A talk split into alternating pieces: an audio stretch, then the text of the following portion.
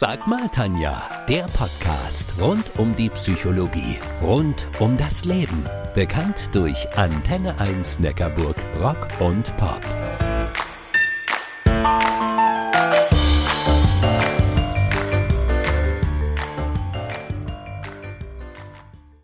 600. Jedes Jahr nehmen sich bei uns in Deutschland um die 600 junge Menschen das Leben. Wo liegen Ursachen? Welche Auslöser gibt es?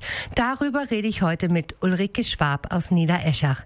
Ihr Sohn Siegfried hat sich 2004 das Leben genommen, mit 21 Jahren. Ihre Trauer kann die frühere Realschullehrerin am besten in lyrischer Form ausdrücken. Herzlich willkommen, Frau Schwab.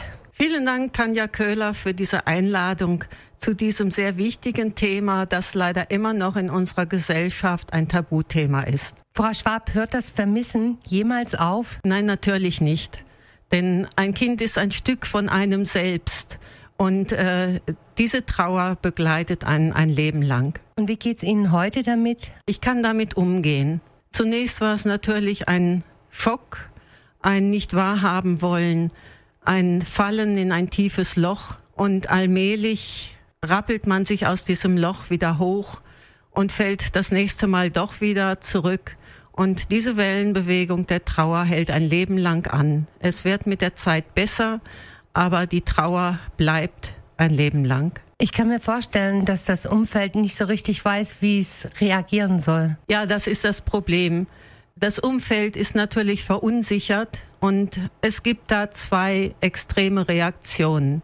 Die einen äh, vermeiden den Kontakt und gehen vielleicht sogar auf die andere Straßenseite oder brechen den Kontakt zu der Familie ganz ab. Die anderen verhalten sich besonders fürsorglich, was dann manchmal auch von den Betroffenen als Bevormundung empfunden wird.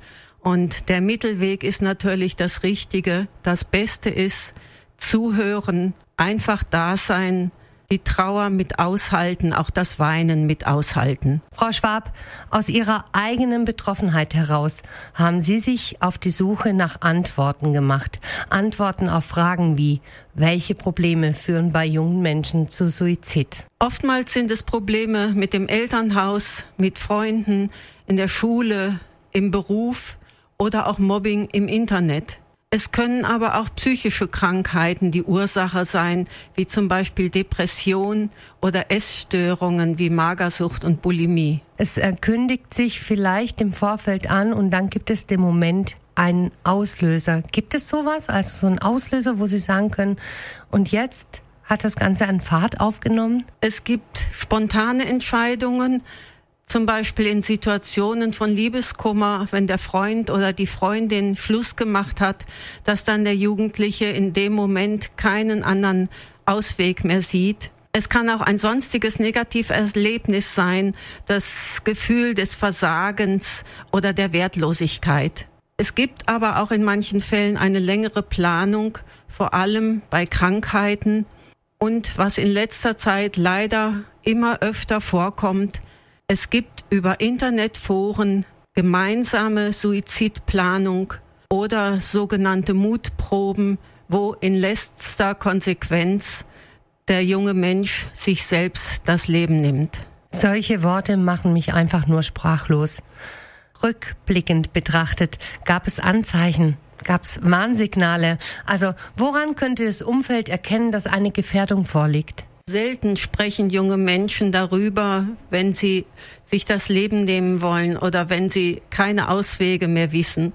Solche Anzeichen, wenn jemand sagt, ich mag nicht mehr oder ich nehme mir das Leben, sind immer ernst zu nehmen und man muss subtil darauf eingehen. Meistens ist es so, dass sich die Jugendlichen zurückziehen, Kontakte vermeiden, sich verschließen, nicht mehr ansprechbar sind solche Anzeichen können allerdings auch normale Pubertätserscheinungen sein. Deswegen ist es schwer zu unterscheiden, ob ein Jugendlicher tatsächlich gefährdet ist. Können suizidgefährdete Jugendliche sich selbst helfen? Nein, das ist nicht möglich, denn sie haben einen Tunnelblick, in dem sie nur auf ihr Problem fokussiert sind.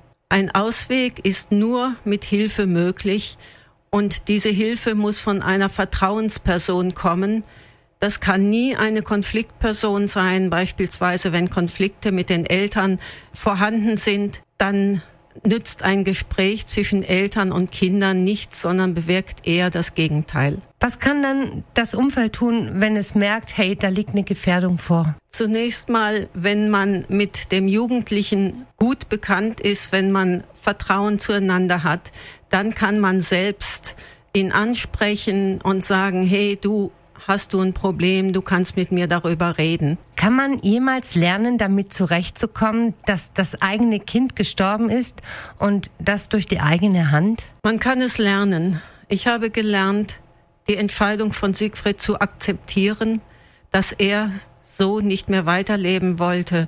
Natürlich fällt es schwer, aber jetzt kann ich damit umgehen. Rückblickend betrachtet, gibt es etwas, was Ihnen in den ersten Tagen und Wochen nach dem Tod Ihres Sohnes geholfen hat? Zunächst musste ich mit der Trauer alleine fertig werden. Doch dann habe ich nach anderthalb Jahren, nachdem ich wieder in ein tiefes Loch gefallen bin, eine Trauerbegleiterin gefunden, die mir sehr viel geholfen hat und die mich auch dazu animiert hat, selber eine Ausbildung als Trauerbegleiterin zu machen. Können Eltern, Geschwister, Angehörige Hilfe finden? Zunächst gibt es psychologische Begleitung durch Fachleute. Es gibt aber auch Trauerberatungsstellen oder eben die ehrenamtlichen Trauerbegleiter oder auch Selbsthilfegruppen. Und das Ziel der Trauerbegleitung ist immer, mit der Trauer leben lernen und den eigenen Weg zu finden. Danke, Frau Schwab, für die Einblicke, die Sie uns gegeben haben. Ich danke auch. Auf antenne1-neckarburg.de haben wir für euch eine Liste mit Kontakt- und Hilfemöglichkeiten für suizidgefährdete Jugendliche und auch für Hinterbliebene zusammengestellt. Passt gut auf euch auf. Ich bin die Tanja Köhler, eure nachdenkliche Antenne 1 Neckarburg Rock und Pop